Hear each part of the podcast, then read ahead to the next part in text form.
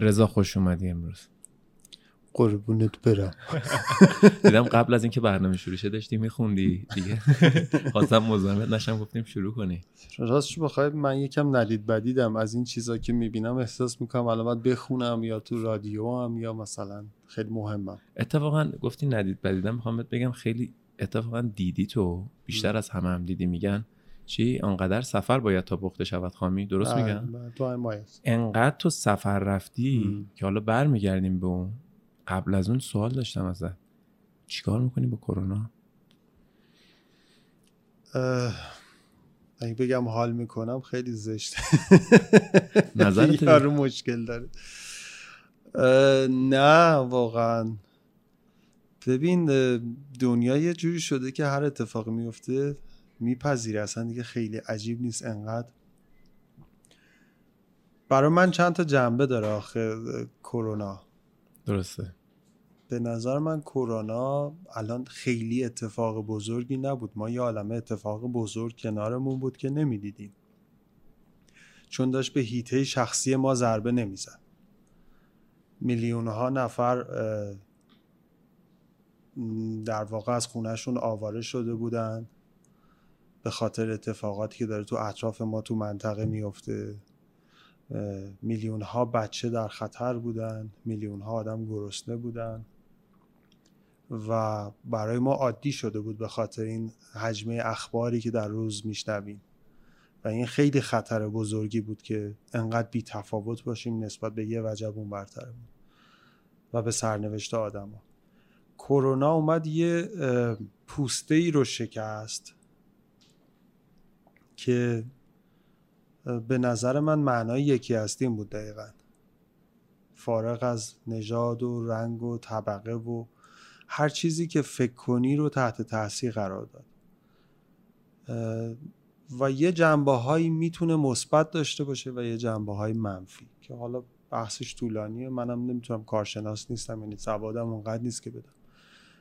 ولی امیدوارم که تو زندگی آدم اثر مثبتش رو هم بذاره در کنار اثرات منفیش. نه کاملا با این موافقم با این جمله که گفتی. هر بالاخره بدی خیری هم توش هست. ولی به واسطه کار خودت کارهایی که می‌خوای انجام بدی جلوتو زیاد نگرفت؟ نه کار ما رو تقریبا سه برابر حالت عادی کرد. ببین ما به عنوان یک گروه مردم نهاد در واقع مجبور شدیم از چهار اسفند تا الان دو سه روز تعطیلی داشته باشیم. و بچه ها واقعا دمشون گرم ترکوندن بچه های ما یعنی شبانه روزی کار کردن چند شب تو دفتر خوابیدیم. برای اینکه یه حرف بامزه یکی از بچه ها زد اون موقع که شروع کردیم و اینا اوایل کرونا بود گفت آقا نریم اینجا خطرناکه. گفتم مثال شبیه اینه که به یه آتش نشان بگن الان آتیش گرفته مامانش یا دوستش بهش بگه نرو خطرناکه. کار اون اینه که الان بره تو این خطر و این اتفاق رو هندل بکنه. در نتیجه ما وظیفه‌مون می‌دونستیم که از اون موقع تا الان کاملا مشغول باشیم. و خدا رو شکر تا جایی که توانمون بود حالا هرچند کوچیک ولی تلاشمون رو کردیم که یه ذره اوضاع رو بهتر بکنیم و خوشحالیم ازش. حالا خیلی ممکنه تو رو نشناسن الان. خیلی هم که میشناسنت. این داستان یکی هستیم. تو رو من ببین خیلی جالبه. تو آیدی اینستاگرامت هم یکی هستیمه. قبلم بود. من می‌دونم تو رضا آبدینی. ولی خیلی تو رو به یکی هستیم می‌شناسن. و واقعا من می‌دونم کمپینش چیه. ولی اگه, میخ... اگه میشه یه توضیحی در مورد یکی هستیم من بده که اصلا یکی هستیم چی هست از کجا. اومده چیکار می‌کنه به کجا میره. حس بامزه بهت بگم من خیلی وقت کسی رضا صدام نکرده. و از اونجایی که جسچه کمپینمون هم دست راسته خیلی وقتا هم خیلی کسی با هم دست نمیده نزدیک میشه این دست راستش می‌گیره بالا. هویت شخصیم رفته. بعد الان اینجوری می‌کنن دیگه. این آره. بعد مشت. آره دیگه بعد باش بعد به یه نفر خیلی بامزه گفتم که ببین مثل این میمونه که یه نفر یه برند شیلنگ داشته باشه. اسمش هم شیلنگیران باشه. تو تا ببینی به جای اسم شیلنگیران صداش کنی. این هم داستان منه. ولی خب از یه لحاظایی خوشحال کننده هم هست. یعنی تو ذهن مخاطب این براش جا افته تا منو می‌بینه یاد اون میافته. ببین چیزش که طولانیه ولی اگه بخوام خلاصه ترین حالتش رو بگم اینه که من از بچگی عاشق سفر بودم. این جمله هم هی میگم همه جا. اون موقع که همه پسر بچه عاشق ماشین بودن و عاشق فوتبال بودن من واقعا نه ماشین دوست داشتم نه فوتبال. هنوزم همون دوتا هست. الان واقعا جز چند تا ماشین شاسی بلند که به خاطر آفرود و ایناست واقعا تشخیص نمیدم. SL چی چی چی چی نه اصلا بلد نیستم و فاجعه بلد نیستم. فوتبالم که همینطور. چند بار فوتبال دمونم چیزای عمومی ملی بوده که اونم با دوستان بوده که هیجان زده شدم از اون موقع خیلی برنامه های شرق دور رو دوست داشتم. و برنامه هایی که راجب چین و هند بود. برنامه که راجب چیزهای فرهنگی و تمدن های دور بود و شرق رو به خصوص خیلی دوست داشتم. از بچگی که تونستم سفر کنم با پدر دوستم که ایشون استاد دانشگاه بود و آدم بسیار فرهیخته بود یه سری ایرانگردی ها داشتیم که بیس نگاه فرهنگی منو به سفر اونجا آغاز شد. چند سالت بود؟ مثلا ده سالم. دوازده سالم و هر سال هی می‌رفتیم با یه اتوبوس بزرگ و یه عالم از دکترها آدمای سن بالا ولی خب کاملا فرهنگی بود. کیلومترها می‌رفتیم تا برسیم به یه جایی که یه سبقه تاریخی داشت که ایشون توضیح می‌داد و اینا. اون موقع نمیفهمیدم ولی بعدا فهمیدم چقدر تاثیر داشته تو نگاه من. به مرور تونستم طبیعت گردی کنم و ایران گردی بکنم. بعد دیگه رسیدم به سن پاسپورت. خدا رو شکر بر حسب یک اتفاق که تو زندگیم بزنم به تخت خیلی خوششانسم معاف شدم از سربازی و دیگه تونستم برم سفر. از اون موقع کولم و ورداشتم و شروع کردم سفر کردم ولی به واسطه کارم طولانی نمی‌تونستم برم سفر. تا اینکه توی کارم هم البته همینجوری جسته گریخته هی می‌رفتم میومدم و اینها. تا اینکه توی بعد از اینکه رفتم افغانستان اونجا یه کار تولیدی رو راه انداختم. برگشتم تموم شد چند سال گذشت. رفتم یه دوره مدیتیشنی به نام ویپاسانا که ده روز مدیتیشن می‌کنی سکوت داری با هیچ کس ارتباط نچشین از چیزی برقرار می‌کنی. در دوره شدید کاری من بود و وقتی که اومدم انقدر ذهنم آروم بود که یهو تصمیم گرفتم که دنبال آرزوی بچگیم برم. دیگه دلم نمی‌خواست سر اون کار برم. برای اینکه واقعا خوشحال نبودم. چه کاری بود تو افغانستان انداختی؟ ببین ما کار خانوادگیمون تولید محصولات بهداشتیه. ما کارخونه محصول بهداشتی داریم و کار تولید انجام دادم و بازرگانی من تو افغانستان جنس صادر می‌کردم بعد که اومدم پیشم خیلی ناراحت شدم برای اینکه دم اینا خیلی زحمت می‌کشن ولی خب ما جنس خوب بهشون نمیدیم ایرونی ها قیمت درست بهشون نمیدیم. ها راضی نبودن و بهشون گفتم چرا خودتون نمی‌کنین؟ گفت ما دلم می‌خواد ولی نمی‌تونیم بکنیم بلد نیستیم و فلان. این شد که من بهش گفتم که من کمکتون می‌کنم. ما گفتم همه میگن میان هیچ نمیان من گفتم هفته دیگه میام. هفته بعد آدم مرز بهش زنگ زدم اول فکر شوخی می‌کنم. بعد بهش آدرس دادم این دکه قرمزه فلان بیسا اینا. باورش شد مهندس اینجایی گفتم آره اومد دنبالم و رفتیم و جالب بود بگم که اصلا بحث کاریش بذاریم کنار. چون من اون واسه کار بعدا فهمیدم نرفتم در واقع. اون ادونچری که تو درونم بود اون شناخته و ارتباط با یه جای اینجوری می‌خواستم برم در واقع. من اونجا بر اساس یک سری سوالا و چیزهایی که تهیه کم گزارش که از این ور تهیه فهمیدم این آدم معتبری. اما واسه اینکه سرمایه گذاری بکنم با اینا کار بکنم اطمینان کنم خب اینا کمه. ولی ما نشستیم با هم حرف زدیم و بر اساس یک اعتماد متقابل یک کاغذ دست نوشته نوشتیم و با هم شراکت رو شروع کردیم. ویپاسانا کجا کجا هست جاش؟ ببین الان دیگه تو ایران نیست. تو همه جای دنیا سنتر داره. یعنی ایران بود قبلا؟ آره. یه دونه داشت که متاسفانه بستنش. در واقع از آره از هند و برمه میاد در واقع. یه روشی است که بودا مدیتیشن می‌کرد اینها. یعنی یه جورایی چون گفتی سربازی معاف شدی هلوش 18 19 سالگی میشه بعد گفتی کارم رو ول کردم رفتم سراغ نه این بعدش بوده. مال در واقع این گذشت.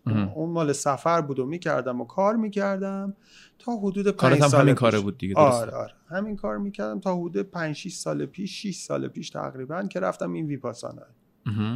ویپاسانا رفتم وقتی اومدم بیرون احساس کردم دیگه می‌تونم تصمیم بگیرم. خیلی وقت بود این تو فکرم بود که من از کار تولید لذت نمی‌برم. از این بکش بیار چکبازی و کار تجاری و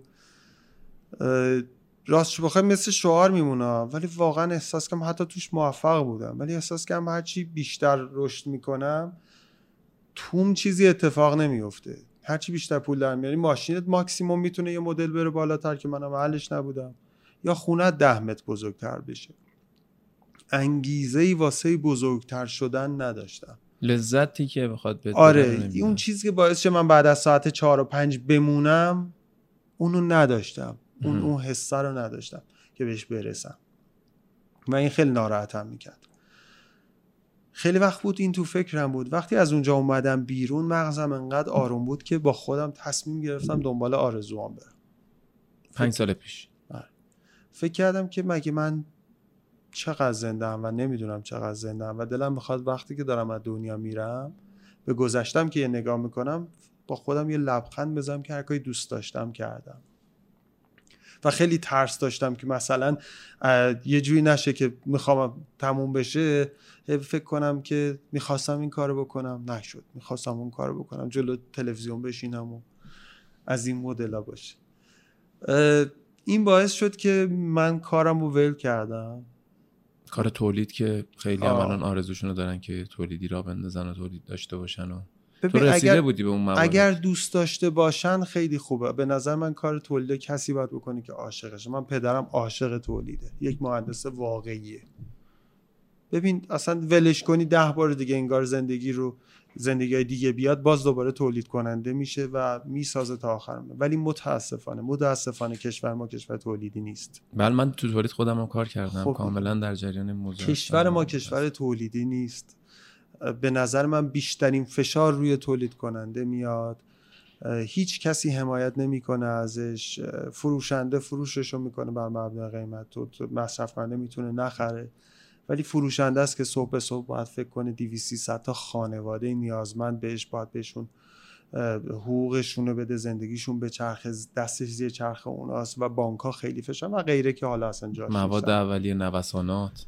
و اصلا اتفاقاتی که نمی‌تونی بکنی. اصلا نمی‌تونی تا یه هفته دیگه رو فکر کنی. چون تا دو سال دیگه. اصولا تولید یه چیزی است که باید طولانی مدت برنامه ریزی بشه و هیچ وقت هم انتها نداره. تو هر وقت بخوای بگی من رستم اون نقطه خب باید دستگاهات رو جدیدتر کنی محصولات رو جدیدتر کنی مبارزه های جدید بکنی. و من نبودم خلاصه مطلب. اون موقعش هم تجارت رو بیشتر دوست داشتم.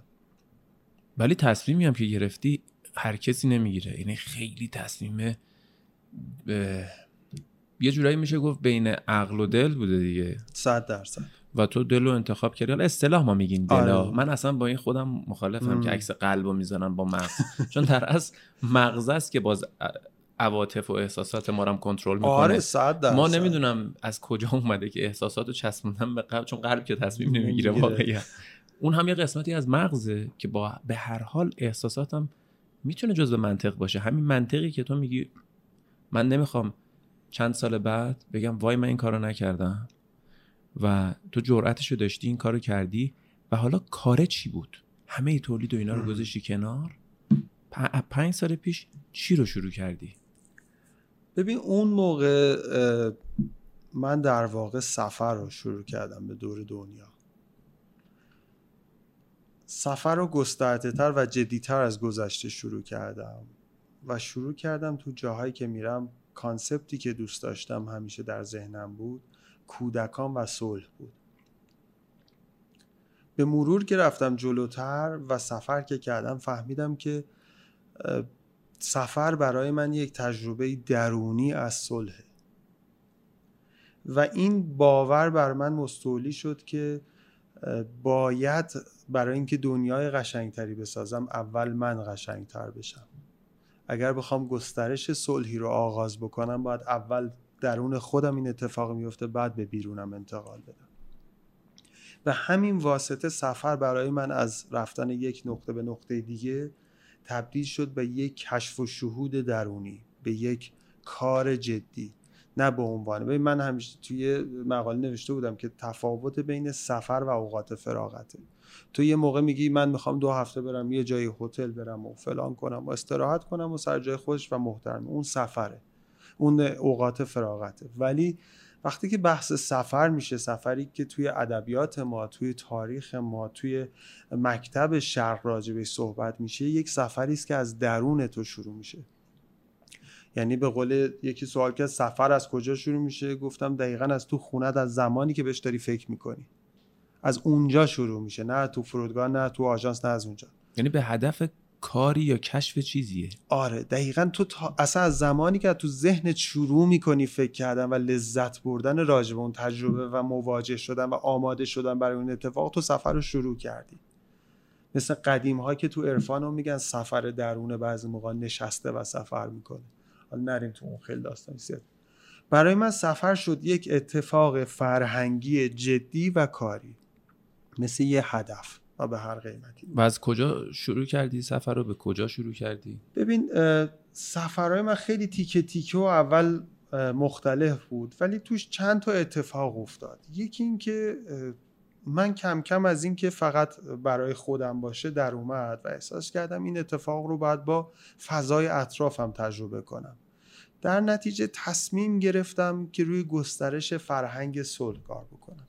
خود صلح لزوما به معنای نبوده جنگ نیست. فرهنگ صلح مهمتره. فرهنگ صلح اون چیزیه که در واقع توی اعلامیش هست که پوده 15 تا بنده چند تاش نام می‌برم. مثل صلح با محیط زیسته. صلح با پناهنده هاست احترام به حقوق دیگرانه پذیرش فرهنگ و نژاد و آداب دیگرانه. ببین در واقع می‌خوام به تو بگم فرهنگ صلح اون چیزی است که ما چون نداریم اون بیس فرهنگی است که ما چون نداریم سواد آموزیمون آموزشمون تبدیل به سواد آموزی میشه. چرا نداریم به واسطه تاریخ جنگ, جنگ و این داستان ببین باید بررسی خیلی زیادی بشه. اما چیزی که هست نه میگم یعنی قالبی داره که متوجه بشن کشوری داره یا نداره یا نه نه به نظر من می‌تونیم از آمارهای روز بفهمیم. ببین ما درصد سواد آموزیمون تو مملکتمون کم نیست. بالاست آره. ولی از لحاظ فرهنگ روز نمی‌تونیم الان ادعای زیادی داشته باشیم. ما بسیار آدمی داریم که سطوح دانشگاهی رو هم طی کردن. ولی یه انتظارایی رو ازشون داری که برآورده نمیشه تو جامعه. خروجی نمیده. خروجی نمیده. یعنی اینکه میگیم آقا یارو آدم باسوادیه ولی لزوما آدم فهمیده و با فرهنگ نمیشه. این چون اون بیس فرهنگیه رو نداره. تبدیل به سواد آموزی میشه. یعنی علم رو یاد می‌گیره. روی فرهنگش و نگاهش به جهان اطرافش تاثیر نمی‌ذاره. این همون اتفاق است که میگم یه چیزی تو درون آدم رو باید تغییر بکنه. اون اتفاقه برای من تو سفر رقم می‌خوره که تو بری فرهنگ های مختلف رو ببینی تمدن رو ببینی که بتونی تازه اون موقع قیاس کنی که تو چه چیزایی حالا ممکنه ما قوی باشیم. یا اصلا به ما هم شاید فکر نکرده باشی انسانیت رو فکر کرد. چون من فکر می‌کنم تو بیشتر نظراتت نظرات وابسته به مرزها نیست. انسانیه. جهان باید باشه. یعنی تو مرز نداره. ببین ب... چون مرزا رو انسان ها به حال به وجود آوردن جالب یه چیز بامزه بهت بگم. اولا به نظر من اکثر تعارضات ما تو بشریت به علت نشناختنه. ما به علت اینکه توی تاریکی رو نمی‌شناسیم از تاریکی میترسیم. اگر تو چراغ رو روشن کنی و ببینی که جلوت هیچی نیست نمیترسی. به راحت قدم می‌ذاری. ما توی اتفاقات فرهنگی بسیاری از اختلافات ما چه بین فرهنگی چه بین انسانی برای اینه که همدیگر نمی‌شناسیم. و چون نمی‌شناسیم احترام نمی‌ذاریم. غلطش می‌کنیم. دیگر پذیری نداریم. سفر این نگاه رو به تو میده که دیگری رو بپذیری. از صفر شروع کنی و اونو درکش کنی خودتو تو اون مقطع تجربه بکنی ببین ما بحث مرز رو می‌کنیم. با احترام به همه مرزها.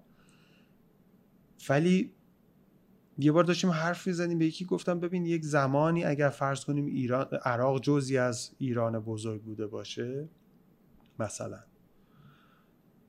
اگر یک نفر تو عراق کشته می‌شد ما فکر می‌کردیم یکی از هموطنامون کشته شده. آره. هزار تا مثل اینه که الان یه نفر تو خوزستان کشته بشه. چقدر حالمون برمیگشت. بر حسب اتفاقات تاریخی و سیاسی 500 کیلومتر مرز اومد این ورتر عراق شد عراق شد دیگری. و دیگه جزئی ما نیست. حالا روزی 500 نفر برن رو هوا ما اصلا دیگه برامون مهم نیست. حالا این اتفاق می‌تونه توی خوزستان و تهران بیفته.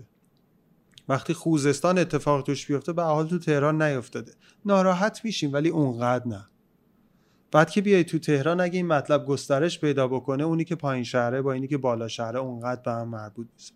من می‌خوام بگم وقتی که ما از اصولمون در واقع میگذریم و هی شخصی تر و شخصی تر و شخصی تر میشیم این گسستای اجتماعی هی تر میشه. که چقدر الان داره این داستان یه ذره بولد میشه بین من دیدم این حرفی که می‌زنی کاملا درسته. از کوچیکترینش که شروع کنیم توی ساختمون شروع میشه که واحد این ور با واحد اون ور. ساختمون این ور با ساختمون ور. محل این ور و دارم بزرگش بله. محل اون ور. منطقه اینور منطقه اونور بالا شهر پایین شهر فلان بیزار شهرهای مختلف. یه دفعه یه بار چیزی توییت کردم نزدیک صحبت تو بود اتفاقا. گفتم زمانی فکر کنم مرزها برداشته میشه که دنیای دشمن مشترکی در یه کره دیگه داشته باشه. یعنی مثلا فضایی بخوان حمله کنن مجبورن همه کشورها با هم برن اونا بجنگن. اون موقع فکر می‌کنم مرزها مثال بود. یعنی میگم ببین کرونا الان به نوعی همین اتفاق یک یک دشمن چیز ملی میگم یه دشمن جهانی, بود. یه دهکده جهانی اونور بود. کرونا این ور بود. بر همین به تو یه جایی گفتم حالا اصلا اصطلاح درستی نیست. کرونا یه مستاقی از یکی هستیم بود که ما آقا هممون تو یه کشتیم. ببین سفرها برای من به این مفهوم بود که تو هر جای دنیا از اتفاقات بد یه سری آدم ناراحت میشن. همه مادرها از اتفاق بده برای بچهشون ناراحت میشن. همه آدما از این احساس سیفتی و خوبی که بهشون میدی خوشحال میشن. اصلا جسچر ما اینه دست راسته چندین تا علت داشت. ببین در واقع تو هر جای دنیا با لبخند اینجوری کنی یارو به تو سلام می‌کنه. سلامتی رو داری بهش میدی. هر جای دنیا این به معنای سوگنده. درست میگه می‌دونی به معنای این است که من خطر معنی بدی نمیده. معنی بدی نمیده. راست میگه چون مثلا تو تو هر جای اروپا آمریکا اینجوری کنی همه اینجوری می‌کنن تو ایران اینجوری کنی یه چک آره. می‌خوری. ببین تو چون... دوستای من گفتن اینجوری کن اینجوری کن جاهای مختلف که آرتیستی باشه. گفتم تمام مطلب سادگیش و جهان شمولیشه تو باید یه کاری بکنی که من از تو دهکده های تو آفریقا که راه می‌رفتم این کارو می‌کردم تا وسط اروپا هیچ کسی نیست که به تو حس بد بگیره. همه می‌فهمن که تو کاری نداری و یه حس خوب رو داری انتقال میدی. و دست نشانه عمله. ما اصلا لوگومون هم ببینی همین پرنده است. اون پرنده صلح که شاخه زیتون داره همین دست است که در واقع دست است آره دقیقا متوجه شدم ببین کانسپت من کم کم از سفر تبدیل شد. اینکه سفر فقط رفتن به نقاط مختلف نیست. یه اتفاق فرهنگی و درونی مهمه که باعث ساختن درون من میشه. و شروع کردی قبل از اینکه اصلا سفر رو بری کانسپتت همین بود که بری برای این بودش. پس کجا شروع شد؟ بخوای مثلا نکم ببین من در واقع مثلا اون ویپاسانا که اومدم شیش ماه رفتم آمریکای جنوب میگم آسیای جنوب شرقی. یعنی رفتم هند و نپال و مالزی و چی اسمش؟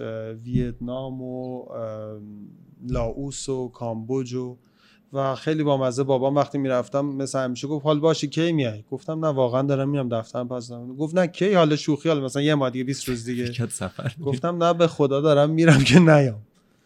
و باورم نمی‌کرد وقتی رفتم. آسیا شرقی رو همش رو دیدی یه جورایی؟ نه ببین اصلا بحث سفر اتفاقا نباید رفت توی فاز اینی که چقدرش رو دیدی تو می‌تونی با 20 روز بری 20 تا کشور رو ببینی ولی بری تو فرودگاه مرکزی سه روز تو اونجا باشی بیای بیرون.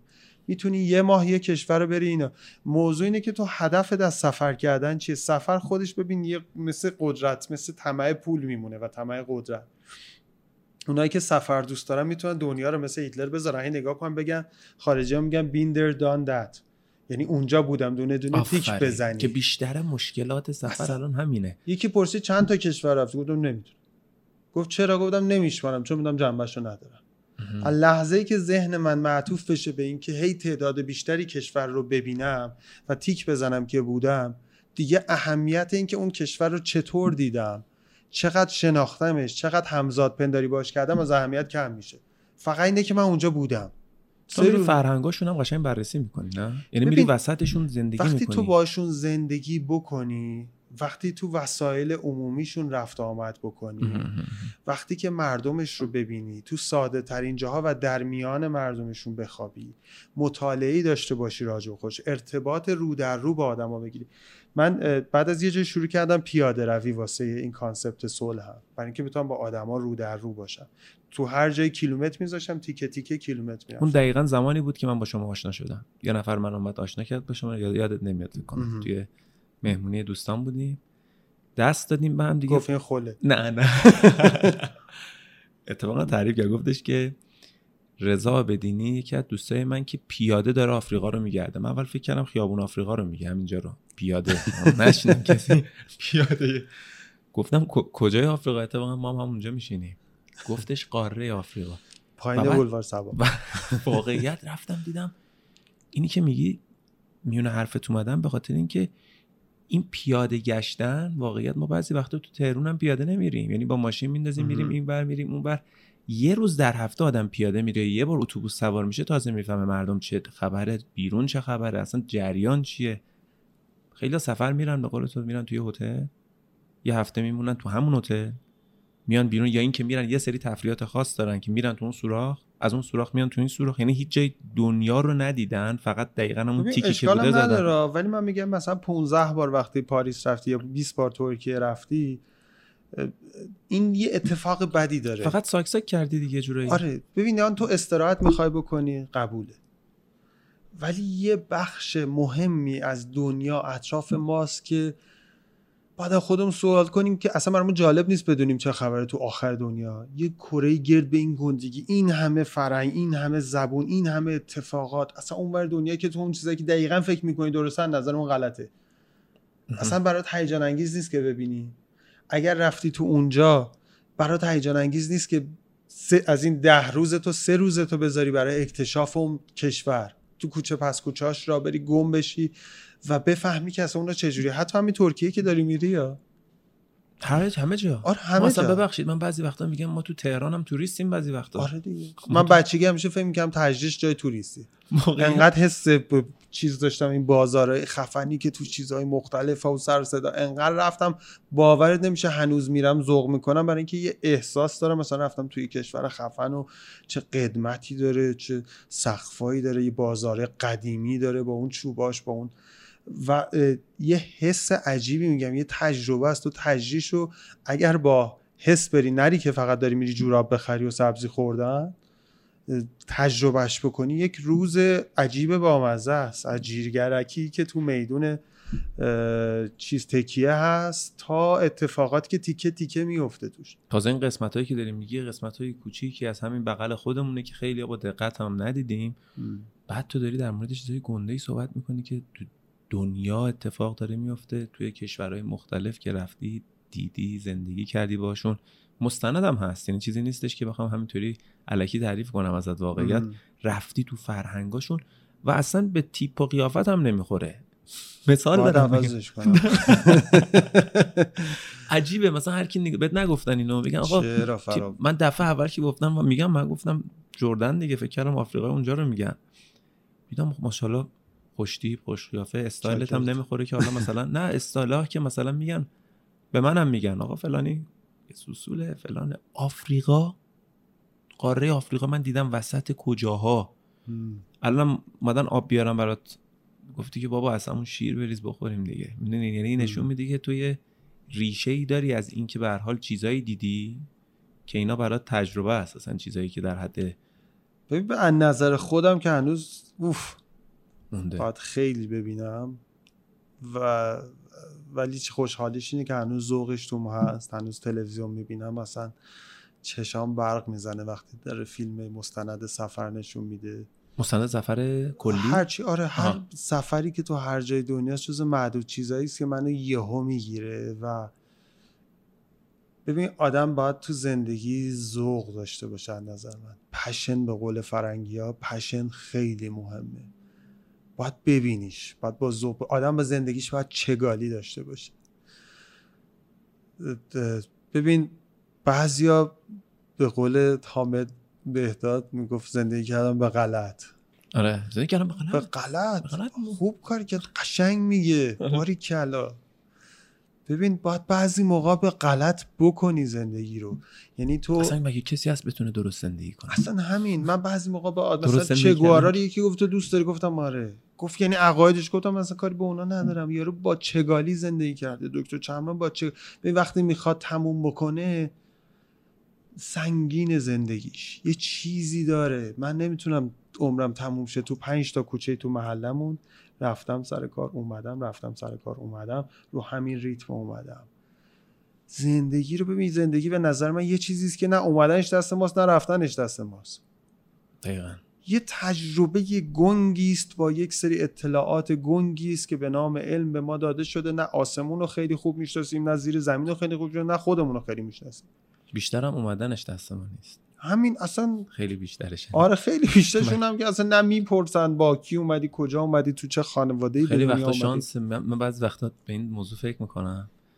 میگم چقدر عجیب که ما می‌تونستیم همین الان که چشممون رو باز می‌کنیم وسط جنگ سوریه به دنیا میومدیم یا مثلا یه کشوری که حالا اسمشو نگم که بگن آره. اه پس منظورت اونجا بهترین جاست مثلا خوب باشه.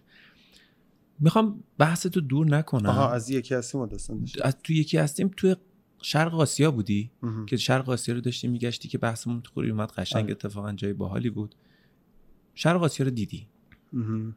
یعنی تا اون حدی که خودت فکر می‌کنی دیدی بعد از اونجا رفتی آفریقا نه چندین تا داشتم اطراف ایران هندوستان و غیره ازبکستان و غیره و اینها چیزی که خوب حالا این غیر و اینها رو در بیاری 20 تا کشور ها. نه ولی حالا اون چیزاش می‌دونم ولی مثلا طولانی که مثل اون بشه سه ماه رفتم آمریکای جنوبی. کدوم کشوراش رفتی؟ چهار تا کشور رفتم برزیل و پرو و بولیوی و اکوادور. اکوادور هم دیدی؟ بله بله. جزیره گالاپاگوس که اصلا بی‌نظیر عجیب ترین اتفاق زندگی. شنیدم که غذای معروفش یه رته. اونم داره.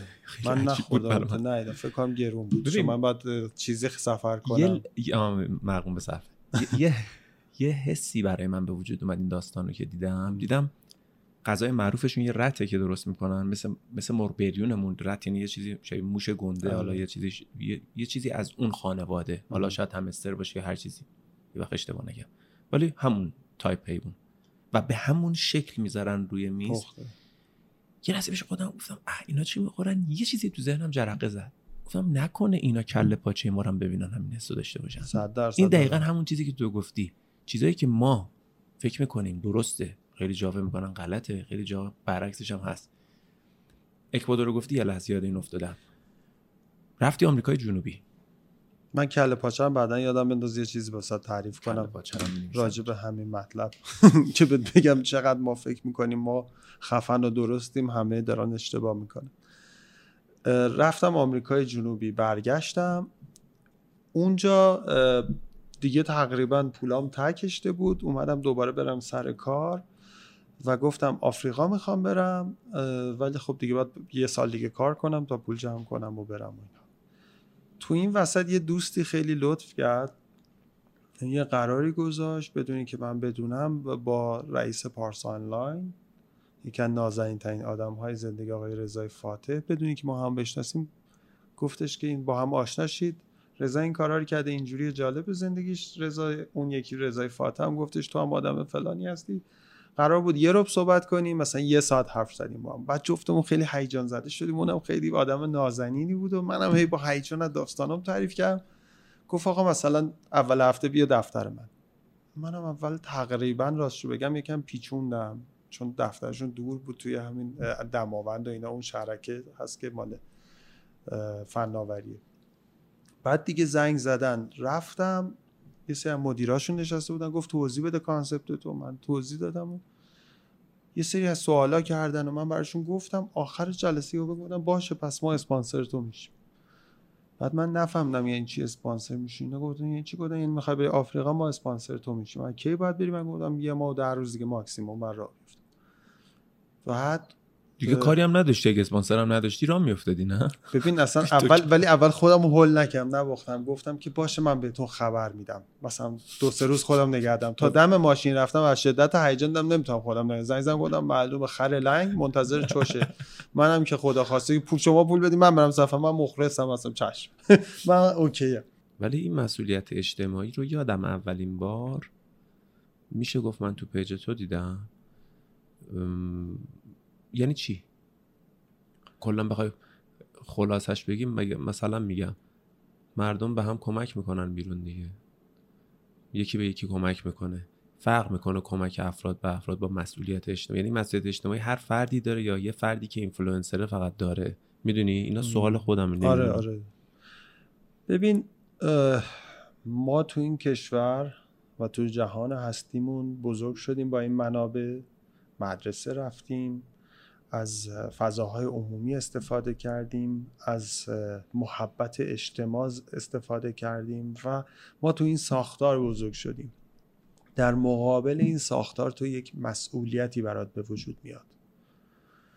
اون بهش میگن مسئولیت اجتماعی. تو در مقابل اجتماع یک مسئولیتی داری چون تو این اجتماع بزرگ شدی. ارتزاق کردی. به نظرت افراد بیشتر دارن یا دولت ها سوالمه. کلا. ببین من خودم فکر می‌کنم نمی‌دونم. من معتقدم افراد یک ملت اگر نداشته باشن دولتش هم نخواهد داشت. اصولا از نظر من آدم هایی که تو دولت ها هستن از میان خانواده ها بلند شدن. فرزندان همین سرزمینن. ببین ما زمانی که توی خانواده یک پدری هیچ وقت یک مسئولیتی رو در مقابل اطرافش نداشته. پدری که دروغ گفته دیکتاتور بوده نسبت به خانواده خودش. قصورای کوچیک کرده. نباید انتظار داشته باشیم اون فرزند اون بچه فرزند اون آدم وقتی که رسید به یه نقطه بزرگی یهو یه آدم باشه انگار مثلا رئیس جمهور نروژه. طبیعتا این اتفاق نمیافته. ببین من معتقدم که خیلی موقع ها ما وقتی یه نفر در مسند قدرت میده یهو شروع می‌کنیم ترکوندنش که اینه. ببین من خودم به شخصه ممکنه این کار زشت بکنم که پشت یه دونه آمبولانس وقتی راه میفته بندازم پشت اون با سرعت برم. من دارم سوء استفاده می‌کنم از آمبولانسی که داره یک انسان در حال مرگ رو با خودش هم می‌کنه.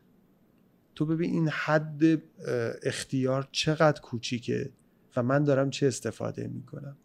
چرا تصور می‌کنم اگر هزاران میلیارد دلار یا تومن در مسند قدرت بشینم و اختیارات عجیب داشته باشم چطور می‌تونم از اون استفاده نکنم؟ منی که از این فرصت دارم از یک بیمار دارم سو استفاده می‌کنم چرا فکر می‌کنم اونجا نباید بکنم؟ وقتی من یه راننده تاکسی هم 20 تا تک تومن می‌تونم بخورم اضافه بگیرم می‌گیرم چرا فکر می‌کنم اگه تو اونجا بشم یهو یه آدم عابد پارسا میشم؟ اینه که من معتقدم اصلاحات یک ساختار اجتماعی از بنیان خانواده شروع میشه از فرزندانمون شروع میشه. ما که دلایلی که توی یکی هستیم روی کودکان تاثیر داریم اینه که تا روی کودکان سرمایه گذاری نکنیم من اصلا بچگی برای مهم بود. کودکان چاقوی دولبه همه اجتماع هستن. هر اتفاق بدی میفته بیشترین اثرش رو کودک می‌ذاره فرق جنگ گسستای اجتماعی خشونت های خانگی همه چی بیشترین اثر رو کودک ها می‌ذاره. در عین حال اگه بخوای آینده رو بسازی باید رو کودک کار بکنی. دقیقا. برای همینه که من بیشتر از این که فکر بکنم البته اونم یه بخشی از اجتماعی که باید فشار به دولت ها و مسئولین بیاره برای اینکه کارشون درست انجام بدن ولی من به شخصه تو قسمتی که دارم فعالیت می‌کنم روی کودکانه روی زیرساخت برای کودکانه برای اینکه این کودکان باید درست بشن تا دو تا نسل آینده بتونی یه آدمهایی رو باشه که تغییر رفتار با ما داشته باشن. ما الان تغییر رفتارمون خیلی سخته. ما در واقع دو تا چیز رو می‌خوایم بگیم. ببین ما الان به عنوان یک گروه مردم نهاد دو تا هدف داریم. یکی اینه که بتونیم زیرساختایی رو درست کنیم که کودکان در دو نسل آینده در آینده بتونن نگاهشون متفاوت باشه با الان و با ما. یک. دو اینه که معتقدیم برای رسیدن به یک جامعه پیشرفته به یک جامعه پیشرو باید نهادهای مردمی داشته باشیم. باید کار داوطلبانه رایج باشه. باید کمک کردن و رسیدگی به المانهای فرهنگی رایج باشه. آره ولی مسئله اینه که اقتصاد یه بحث مهمیه در زندگی افراد که بدون اون زندگی کردن سخت واقعا. ببین الان همین کمپینی یکی هستیم درآمدی که ازش نداری شخصی که نمی‌دونم. خب براتون رو توضیح میدم. ببین ما تا سال گذشته یعنی تا عید امسال من اول یه بقیه یکی هستیم میگم تا برسم به اینجا. تبدیل شد به یک کمپین اجتماعی. من چندین سال خودم فعالیت های مختلف می‌کردم. هم تولید محتوا در سفر می‌کردم و دیدگاه خودم هم کارهای فعالیت اجتماعی انجام می‌دادم. به مرور انقدر شرایط کشور متاسفانه خراب اتفاقای زیادی افتاد که هی این بخش مسئولیت اجتماعیش تر شد. اگه من شاید سوئیس زندگی می‌کردم انقدر خوب لازم نبود این کار کنم. ولی انقدر هر سفری بودم یهو یه اتفاقی میافتاد مجبور بودم دوباره برگردم ایران و برم توش.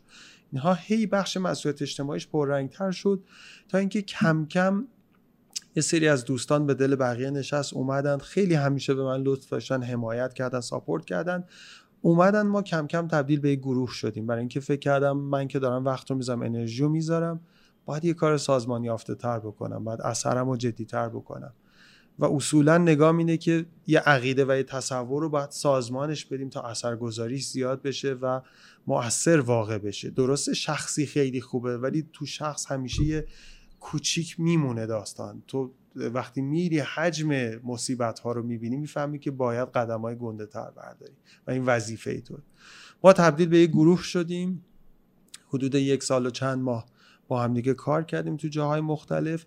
تا اینکه بالاخره آخر عید امسال من یک نتیجه ای رو گرفتم. چون همه بچههایی که پیش ما بودن داوطلب بودن و از روی لطف و همت بزرگشون کار می‌کردن. از زمانی که جدیتر شد و من مسئولیت اجتماعی شرکت ها را قبول کردم. ما دو نوع کمک داریم. یه نوع کمک های مردمی است که مستقیم انجام میشه به همون هدفی که براش واریز شده.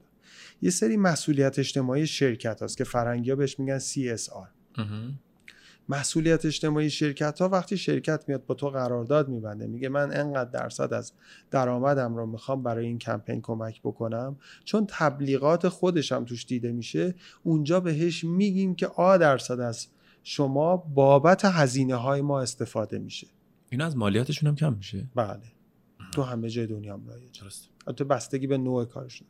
به نوعی تبلیغه. ببین الان دیگه تو دنیا فقط مدیره ای نیست که بگه من چقدر درآمد سالیانه سودش دارم. میگن تو چیکار برای جامعت کردی؟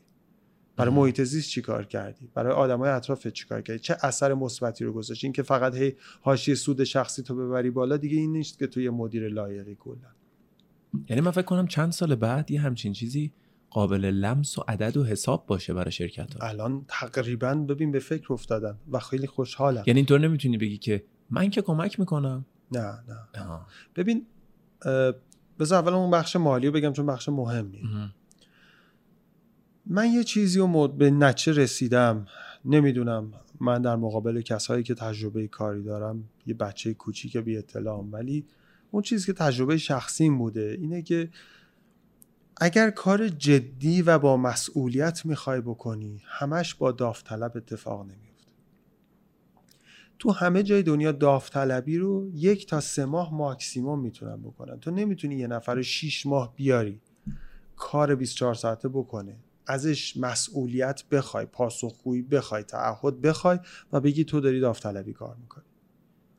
ببین برای اینکه اگه می‌خوای پروژه جدی رو برداری و انجام بدی وقتی که من دارم از یک شرکتی از مردم پول گرفتم می‌خوام یک پروژه رو تو جنوب تو گرمای 60 درجه تو جازموریان که ما انجام میدیم تو گرمای 60 درجه از پرسونل برن اونجا بمونن بسازن. خسته میشن کلافه میشن مشکلات هست بیماری اومده هزار تا داستان هست. بمونه باید حقوق بگیر باشه برای اینکه مسئول باشه در مقابل اون کاری که داره انجام میده برای اینکه پاسخگو باید باشه. یک سرمایه از مردم دست اونه. خیلی از کسایی که میاد حس داوطلبی می‌کنن حس درونیشونه. یه موقع های مشکلات خانوادگی پیش اومده یه موقع به هم ریختگی روحی دارن می‌خوان یه حس خوب بهشون بدن. یه موقع دوستان یه کار کوچیک خوب بکنن برای بقیه. این حس خوب بودن تو همه آدما هست.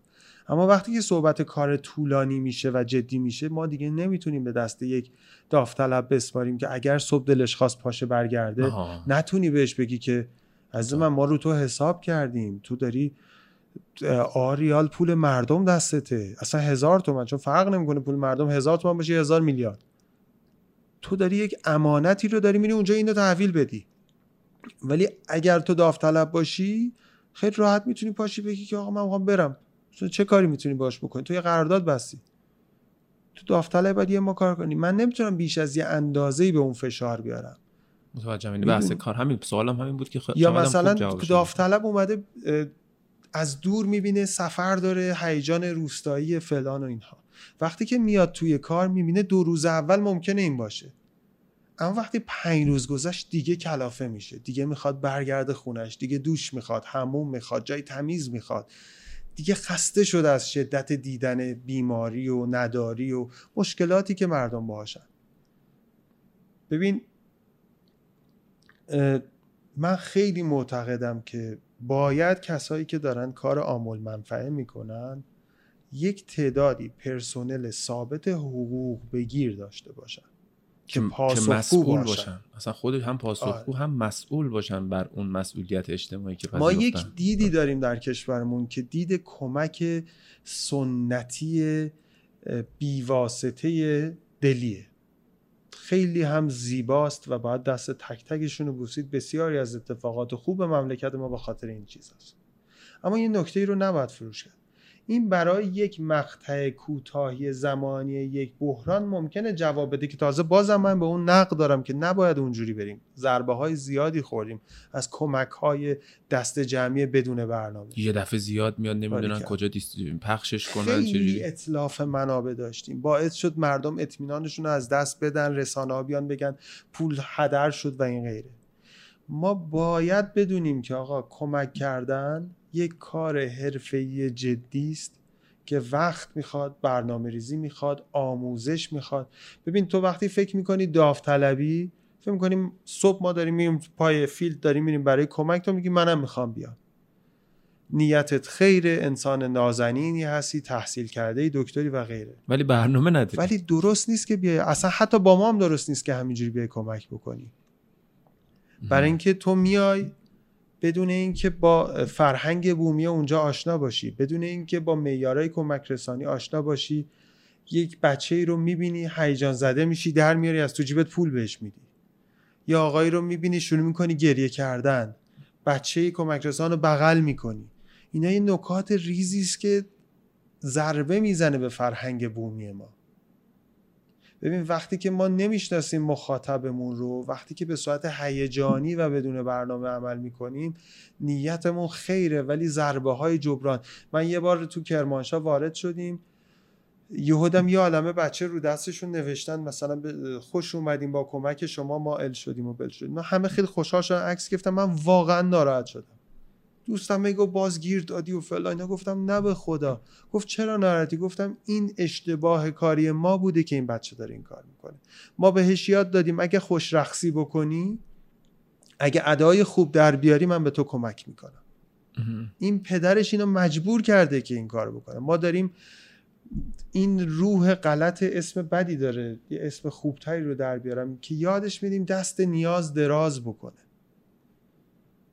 می‌دونی وقتی که تو نیتت خیلی میری یه دونه ماشین غذا یا یه چیزی و از اون بالا شروع می‌کنی پرت کردن تو دست مردم نه به دست اونی می‌رسه که باید برسه نه نیاز حتمی درستشه.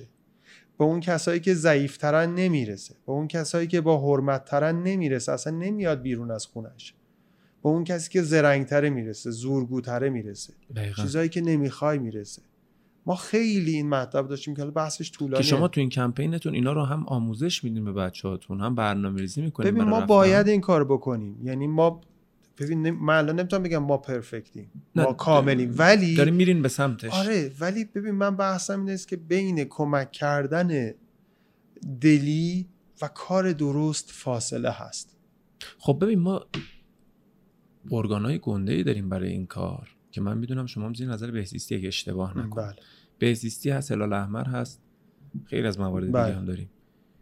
اینا خودشون ارگانیزیشن های بزرگی بله. هستن که شما از اونها هم کمک می‌گیرین یا اونها از شما هم کمک می‌گیرن. حالا ببین یه سری ارگانا هستن که اونا آموزش دیدن دیگه. آره. ببین آن NGO ما دو تا مفهوم داریم خیریه و NGO که ما درسته. بیشتر رو گو- سازمان مردم نهاد میشه NGO اینجا خب بودجه هم داره دیگه. بحث ما سر این است که اگر دولت رو بالا بگیریم مردم رو پایین بگیریم ما میگیم دولت چون یک سازمان بزرگه و کلان نگاه می‌کنه یک اه، آداپتوری یک ترجمانی احتیاج داره که با مردم ارتباط برقرار کنه. اونی که کوچیکتر می‌کنه اون NGO هاست اون سازمان های مردم. نهادن. ارتباط بین دولت و ارگان ها رو برقرار می‌کنه با مردم. بعد NGO دنبال حقوق و زیرساخت میره. NGO اگر گشنه رو ببینه خیریه. وقتی یه گشنه رو ببینه گشنگی رو سیر می‌کنه. غذا میده سیر می‌کنه. NGO میره اینکه این اصلا چرا گشنه است؟ کدوم ارگانی کارش رو درست انجام نداده که این بچه گشنه است؟ اگر می‌خواد بزنه میاد غذا پختن رو یاد اون میده. تفاوتش یکم بلند مدت نگاه کردن تره در واقع. یعنی شما در اصل دو مدل برنامه دارین یکی لانگ ترم و بلند مدت یکی کوتاه مدت آره. که این کوتاه مدت ها مثل وقایعی که اتفاق میفته که- بحرانیه ما بحران. بهش میگیم کوتاه مدت و همیاری موقت اسمشو گذاشتیم مهم. یکی زیر ساختیه که اون صلح میشه زیر ساختی یه جورایی دقیقا و این کمک هایی که به یک باره میشه مثلا که سال 98 فکر کنم دیگه کوکتل همه اینا بود دیگه تمام تا سال. همین الان که داریم با شما صحبت می‌کنیم تقریبا هر دو هفته یه بار ما اصلا نمی‌رسیم که کدوم رو handle بکنیم. از این به اون. میپریم از اون به این میپریم اصلا یه چیز با مزه عجیب غریبه. یعنی تو در اصل از concept اون صلحی که به واسطه رفتن به سفرات شروع کردی اینها رو هم داری انجام میدی ولی کارهای بحرانی رو برای کشور خودت انجام میدی بله. که به هر حال انقدر میگی زیاده که اصلا نمی‌رسی. اولا ما کشور بحران خیزی هستیم و در شرایط خاصی هستیم. بله. دو اینه که ما اول باید بوممون رو یاد بگیریم بشناسیم باشه ارتباط برقرار کنیم تا جایی که می‌تونیم مؤثرتر واقع شیم اینجا کارمون رو انجام بدیم. اگر یک روزی انقدر بزرگ شدیم که بتونیم جهان شمول کمک کنیم چه فرقی می‌کنه؟ فرقی برای ما نمی‌کنه. ولی من می‌دونم من اینجا موثرترم تا توی یه جای دیگه تا دورتر. اگه یه روز بین المللی شم که چرا که؟ سفرهای آفریقا شروع شد. درست. آفریقا رو کدوم کشورش رفتی حدودا؟ ببین من می‌خواستم بیشتر باشم ولی زمانم راستش بخوای دیگه اجازه نداد. سه ماه آفریقا بودم سه ماه و 15 روز. از آفریقای جنوبی شروع کردم. بعد رفتم ماداگاسکار. از ماداگاسکار برگشتم رفتم موزامبیک. از موزامبیک اینا همه زمینی اتفاق افتاد. از موزامبیک رفتم تانزانیا و کنیا و اوگاندا.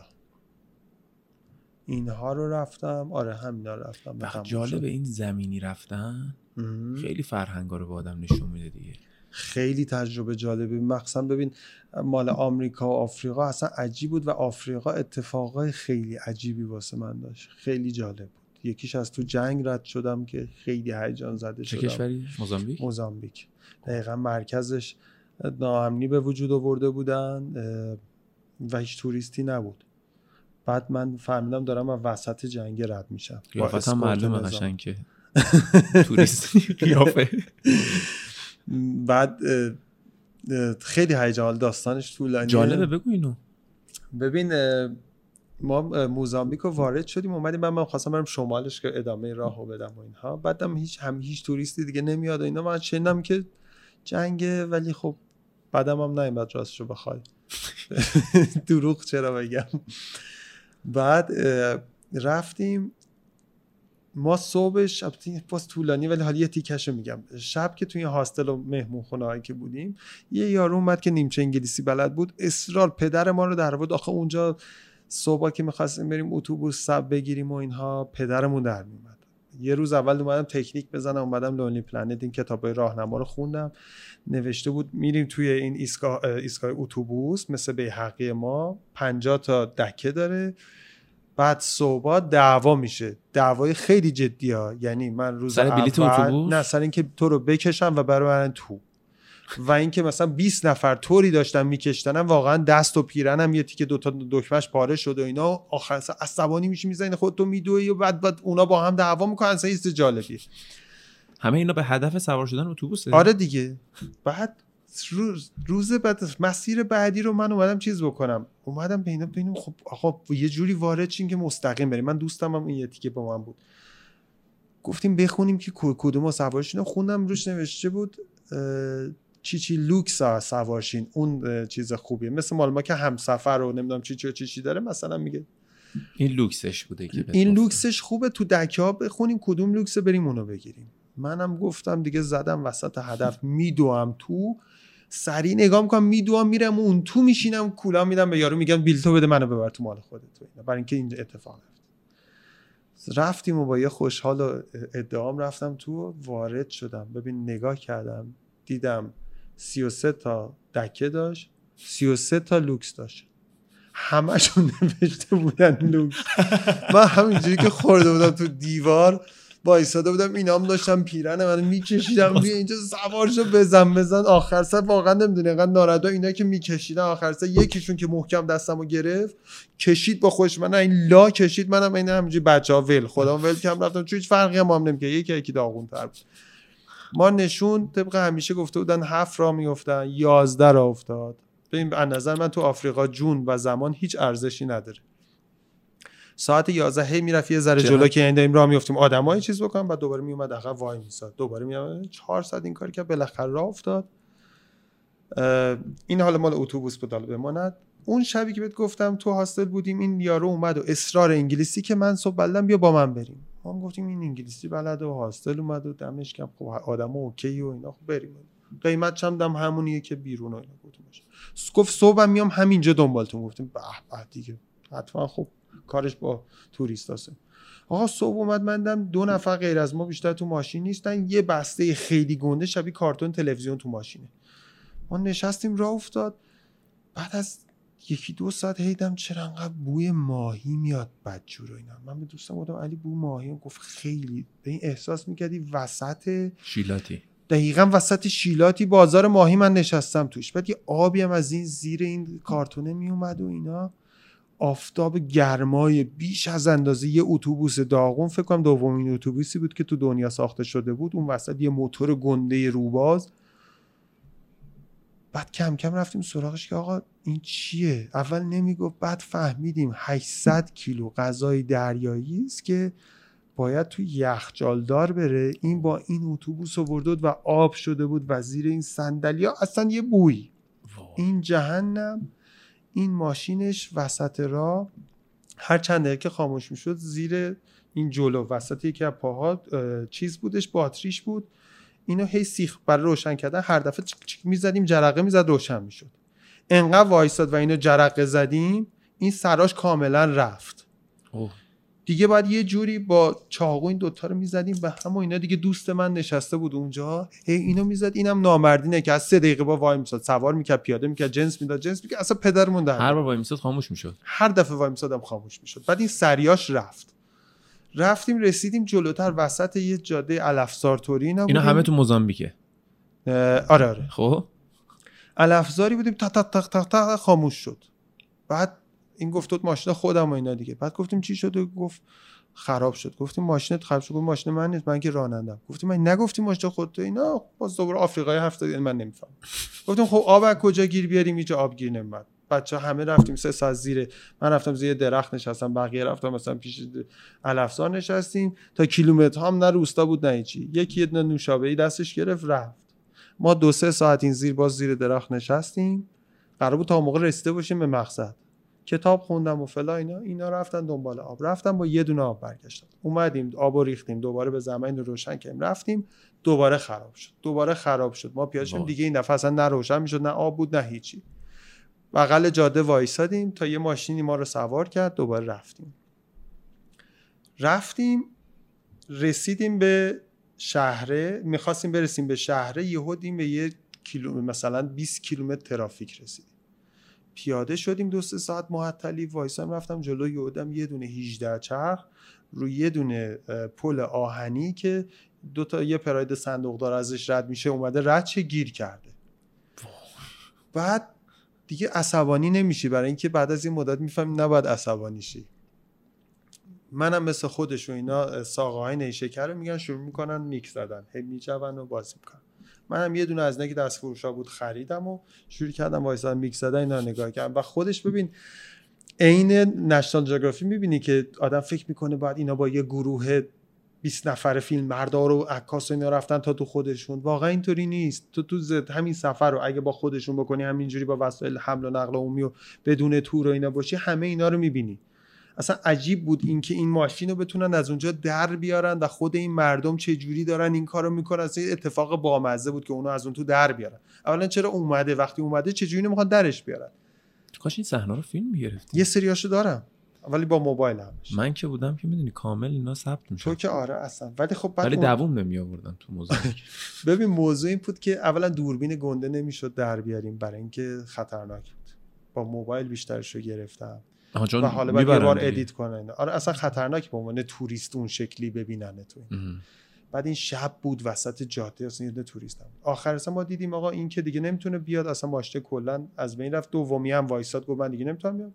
دیگه اومدیم با کامیون صحبت کردیم. با این با این تا آخر سر یه دونه این ون های کوچولو که خیلی توش داشت کارگرای راهبری رو می‌برد حاضر شد ما رو سوار کنه. بهش گفتیم پول میدیم و اینا. رفتیم کلی حیوان زیر پام بود. من نشسته بودم پام تکون می‌خورد. نگاه کردم یه دونه گراز گنده زیر پام و خروس و حیوان و فلان و این کارگران براشون جالب بود. ما دوتا سفید پوست و اینا. سوار شدیم. ما قرار بود چهار بعد از ظهر برسیم به اون شهری که می‌خواستیم. یازده و نیم شب رسیدیم. جام رزرو نکرده بودیم. هنوز چون من همیشه برنامه می‌ریزم. زود برسم به شهرها که روز باشه. ولی انقدر دیگه اینجا نمیشه محاسبه کرد. یازده و نیم رسیدیم.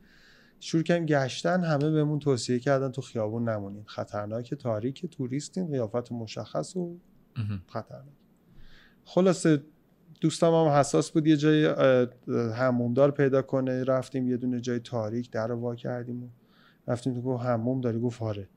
گفت حموم کجاست؟ رفتیم یه در اتاق باز که کاشی داغون رو زمین بود تاریک یه وان بود روش آب سیاهی بود یه دونه سطل هم بود. گفت اینها. گفت من گفتم حموم آب گرم. گفت همین دیگه. رفتیم تو اتاق پاره پوره و فلان. اصلا سرتون درد نهرم شب خوابیدیم.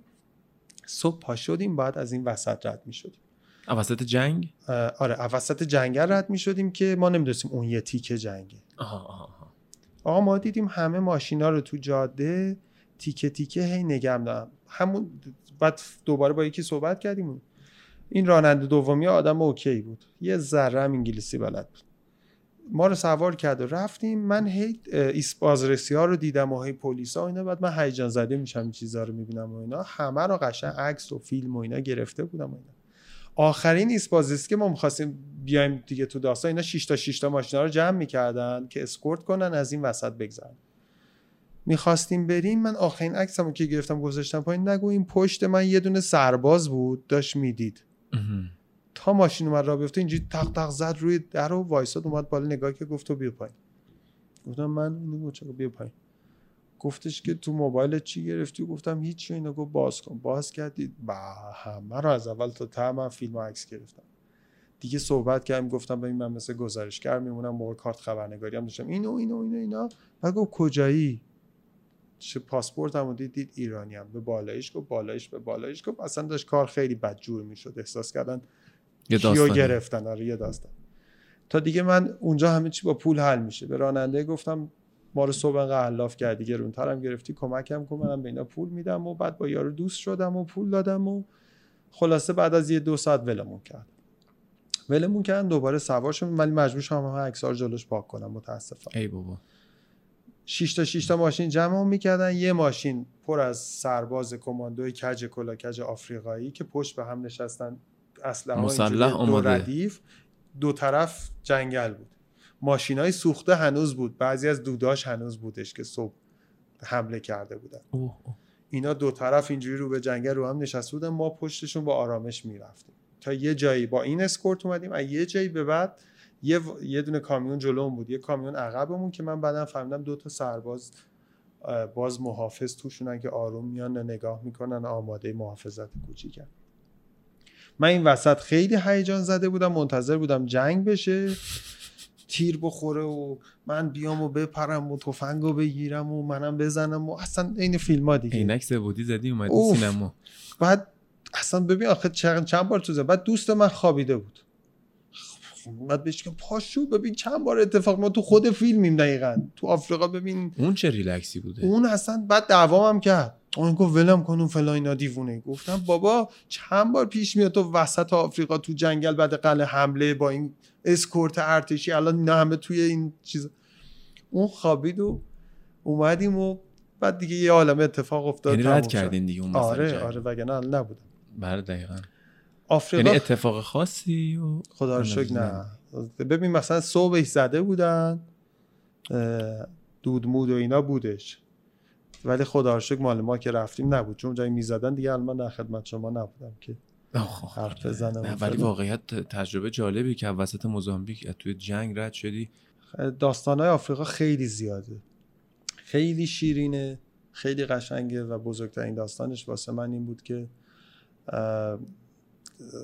خوشحالی و شادی اکتسابیه و فرهنگیه.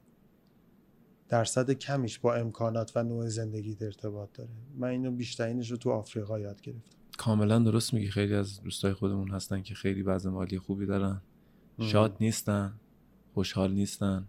خودت از lifestyle ت راضی؟ حسابی. راضی. حسابی. ببین اون کاری که دوست دارم و دارم می‌کنم. ولی اون پولی که دوست داری رو در نمیاری. برات هم مهم نه؟ ببین دارم سعی می‌کنم بود اقتصادیشو قوی کنم یه گوشهای از کار گذاشتم بکنم. مشاوره میدم به شرکت ها بعد موقع حامی میشن برای سفر برای کارهای دیگه و دارم هی بودای اقتصادیش سعی می‌کنم زیادتر بشه برای اینکه بتونم به این کار بیشتر برسم. ولی ببین خوشبخت کیه؟ چال چاپلین حرف باحال می‌زنه میگه خوشبخت کسی که از خودش راضیه. دقیقا. چه کسی از خودش راضیه؟ کسی که داره زندگیشو زندگی می‌کنه. زندگی می‌کنه. زنده است تو. کسی که داره تو راه آرزوهاش قدم می‌ذاره. نه اینکه می‌رسه. آرزو رسیدن یه بحث دیگه است. که حتی خوبم نیست شاید همش برسیم. ولی تو صبح انگیزه و هدف داری برای پا شدن. به من زمانی که کار تجارت می‌کردم کار تولید می‌کردم چهار و پنج دیگه واقعا کلافه می‌خواستم برم خونه. ثانیه ها رو نگاه می‌کردی تموم شه الان واقعا دیگه بعضی موقع با بچه ها بعد دیگه بس دیگه. این ایده به فکرم می‌رسه بعد اون ایده به فکرم. بعد می‌خوام اینو کارو بکنم می‌کنم دوست دارم و هیجان دارم. و این مسیری که میگی خیلی جالبه. من خودم همیشه فکر می‌کنم رسیدن به هدف چون ته نداره اونم ته نداره ولی مسیرش حال داره. یه همونی که میگم مس... هدف رو نبیند مسیر لذت مسیر رو. حال کن و این مهمه. ببین فهمیدنش نه اینکه من اول دارم می‌فهمم. منم دارم تجربهش می‌کنم. یعنی هی بخوام یادآوری کنم. من تو کامینو سانتیاگو یه جاده روحانی شمال اسپانیا است که پیاده میرن مثل راه کربلای ماست برای مسیحی ها از جنوب فرانسه شروع میشه از رو کوه میگذری و شمال اسپانیا میای تا برسی به اون کلیسای ته که یه مراسم داره لباس تو میسوزونی انگار که راه روحانی رو. کردی. آره خیلی یه تریل معروفه تو دنیا. من اونو که داشتم می‌رفتم معلم مصنویم که دوستم بود رو دیدم. خدا بیامرزش متاسفانه الان پیش ما نیست. پاش باد می‌کرد و مشکل داشت. اون دفعه 5000 کیلومتر راه اومده بود تا به اینجا برسه و این مسیر رو بیاد و اینا. بعد پنج هزار کیلومتر پیاده؟ از, ت... از تهران تیکه تیکه هی تا حدود 5000 کیلومتر راه اومده یعنی سوال اینه که می‌دونم زمانش مهم نیست چون رکورد زمانی نمی‌خواد بزنه. درست شب می‌خواد بده صبح آره. میشه یعنی ولی ماشین سوار نشده وسطش نه؟ ببین جاهایی که می‌تونسته رو پیاده رفته. مثلا هزار کیلومتر رو مثلا تو این کشور. تو- خیلیه. یعنی از آخه اون دفعه اینجا اولش هم نبود. از تهرون تا مشهدش میشه هزار تا مثلا. آره خیلیه. این رو من دیدم و پاش باد می‌کرد و لنگول لنگول می‌کشید. من وقتی که به اینا رسیدم و اونجا دیدمش من تنها رفته بودم. برام جالب بود و چیز فلان و بیسار. صبح که راه میافتادیم اونجا همه شبا میخوابن توی یه جایی واسه زائرا و بامزه است و صبح همه راه میافتن. یه جاده قشنگ سرسبزی هم داره من مثل فرفره دوره این میچرخیدم. من سر حال و مثلا جوان بودم و اینا. می‌گفتم مهداد تو رو خدا تندتر را بیا همه گروه ها اومدن رد شدن و ما همینجوری اینا بعضی موقع به شوخی به چوبشو می‌گرفتم پشت من میکشتم و اینا. خدا بیامرزش حرف قشنگی می‌زد. من نفهمیدم موقع. این می‌گفت رضا از این مسیری که داریم میریم لذت ببر. جلوتر خبری نیست. اگه منتظر رسیدن به جلوشی از اینجایی که هستی لذت نمی‌بری. دقیقا. واقعا راست می‌گفت. حرف قشنگی بهم زد. گفت حتما سعی نکنی هیچ وقت کامینا رو تموم کنی. گفت بذار یه چیز شیرینی تو زندگیت باز مونده باشه. وقتی تمومش کنی تو ذهن تو بسته میشه. نه خیلی قشنگ گفته. کوچیکش همیشه مثالش من می‌زنم میگم بچه همش میگن چرا شمال می‌خوایم بری تو همش روز میری. میگم من تو این مسیره همیشه بچه بودم گفتم کی می‌رسیم کی می‌رسیم کی آره. می‌رسیم. بعد یه مدت گفتم مسیر رو حال کنم. اصلا کوه ها رو که نگاه می‌کنم حال کنم نگاه کنم گیاه ها رو ببینم. می‌خواد تمرین. می‌خواد. واقعیت وقتی حس کنی که حتی تو ترافیک وایسادی داری این کوه رو می‌بینی داری حال می‌کنی باش برگا رو می‌بینی گیاه ها رو می‌بینی. اون مسیره برات خوشحال کننده است یه جورایی. و رسیدن به قول تو دیگه تموم شده دیگه اون مسیر و اون حالو می‌تونستی بکنی تو مسیرت و نکردی کاملا درست ببین. نسخه ای واسه کسی نیست. ولی خب بالاخره تایم ارزشمندترین مورد زندگی آدمه ام. که گفتی تو آفریقا مهم نیست جالب بود زمان تو وقتی تو تل از طلا مهمتره داری از دست میدی به خاطر اینکه برسی به یه چیزی که تو اون مسیره هم می‌تونستی حال کنی کاملا درست میگی اینو و من اصرارم روی داستان مسئولیت اجتماعی به این مبناست که هر کدوم از ما تو هر جایگاهی که قرار داریم از رفتگر گرفته تا راننده تاکسی تا دانشمند تا صاحب کارخونه تا دکتر هممون مسئولیت داریم در مقابل این اجتماع و آینده و الان کشورمون و می‌تونیم مسئولیتمون رو عمل کنیم. از اون لبخند صحبه گرفته از نوع نگاه و برخوردمون گرفته تا حضورمون حمایتمون از نهادهای مردمی از کارهای مدنی. در مقابل همه اینا اون اتفاقات که داره میفتن می‌دونم ها. به قول یه دوستم می‌گفت مسخره می‌کرد. هی می‌گفت برو بابا صبح پا میشیم اینو می‌خونیم این بد شده اون بد شده این داغون شده اونجا بعد مال رضا رو می‌خونی امید داشته باشیم فلا اینا. چه پیشنهادی واسه من داری؟ من خیلی شاید بیشتر از بعضیا با درد و رنج مردم در ارتباطم ولی چه چه پیشنهادی دارین؟ برای ناامیدی چه جایگزینی دارین؟ تص- بحث من اینه که مگه ما جایگزینی به جای امید داریم؟ مگه جایگزینی به جای قدم برداشتن داریم؟ اصلا زندگی بدون امید نمیشه. اصلا چه, چه معنی داره؟ همه چیز داره از بین تو هر اتفاقی تو وقتی بزرگترین اتفاق دنیا واسط میفته. از تمام عزیزان جلوت از بین میرن باز دو تا option داری. یا بشینی و نابود شی یا بلند شی و قدم ورداری انگشت چرا اونجوری شده این مدلشه. نه این- این- این اینجوری. بود. چیزی آره. نه. تو تصویر بد نکن. با مزه شد ولی. آره فکر کنم میره جلو. اینه که این نیست که نبینی اتفاقات اطرافو. اینه که ببین تو نباید از دست بدی. هر لحظه ای که شل بکنی همه چیز بدتر میشه. ما نمی‌تونیم شاید تغییرات گنده بدیم ولی من به اندازه خودم تلاشمو می‌کنم قدمم بردارم. نه واقعیت مثبت بودن خیلی مهمه. هر وقتم من خودم هم مثبت فکر می‌کنم پیشرفت می‌کنم منفی فکر می‌کنم پس رفت می‌کنم. ولی من دوست دارم در نهایت صحبتی اگه هر چیزی هست در مورد صلح در مورد یکی هستیم در مورد خودت و در مورد اگه برنامه ای داری اگه چیزی رو می‌خوای بگی در خدمتت باشم. دیدی آخر برنامه. شاید برنامه تلویزیونی. اولا دیدی یا اسکار می‌گیره از مادرم ممنونم. اولا دم همه اونایی که ما رو ساپورت کردن و دم همه اونایی که ما رو ساپورت نکردن دم جفتشون گرم. خیلی ممنونم واقعا. ما هر وقت کمپینی رو گذاشتیم و کمک خواستیم واقعا عالی یعنی اتفاق افتاد. یعنی اصلا باور نمیشه که دلایلی که اصلا آدم نمی‌تونه دست بکشه از این داستان اینه که انقدر این حس همدلی شیرینه که یهو اتحادی می‌کنیم. با تمام اختلافایی که با هم داریم ها با تمام چیزی که داریم یه جا که اتفاق میفته یه جوری همه پشت همیم که این بزرگترین سرمایه ماست. تو رو خدا تو رو هر کی دوست دارین نذارین این گسسته اجتماعی اتفاق بیفته. برای کشورمون خیلی خطرناکه. بزرگترین به ما Financial Times با همون حرف زد بهشون اینو گفته بود آقا سیاه نمایی نکنید مردم این باشن. رسانه ها دارن ما رو از هم جدا می‌کنن. دارن هی مشکلات و gap امون رو بزرگتر می‌کنن. ولی ما ایران نه نفت داره نه هوش داره نه سوق القیچی سوق الجیشی. ایران بزرگترین چیزی که داره یه اتحاد و غرور ملی داره که تو تمام مواقع خطرناک ما نجات داده. و این نباید از بین بره. من تنها چیزی که می‌خوام بگم اینه که انسان موجود تکواره نیست. هر چی می‌خواید باشید. اون زندگی شماست که چجوری زندگی می‌کنید. هر تجربه که می‌خواید بکنید. هر کاری که کردید محترمه و راه و روش زندگی خودتونه. هر قیافه که می‌خواید داشته باشید. ولی اهمیتتون رو از اطرافتون بر ندارید.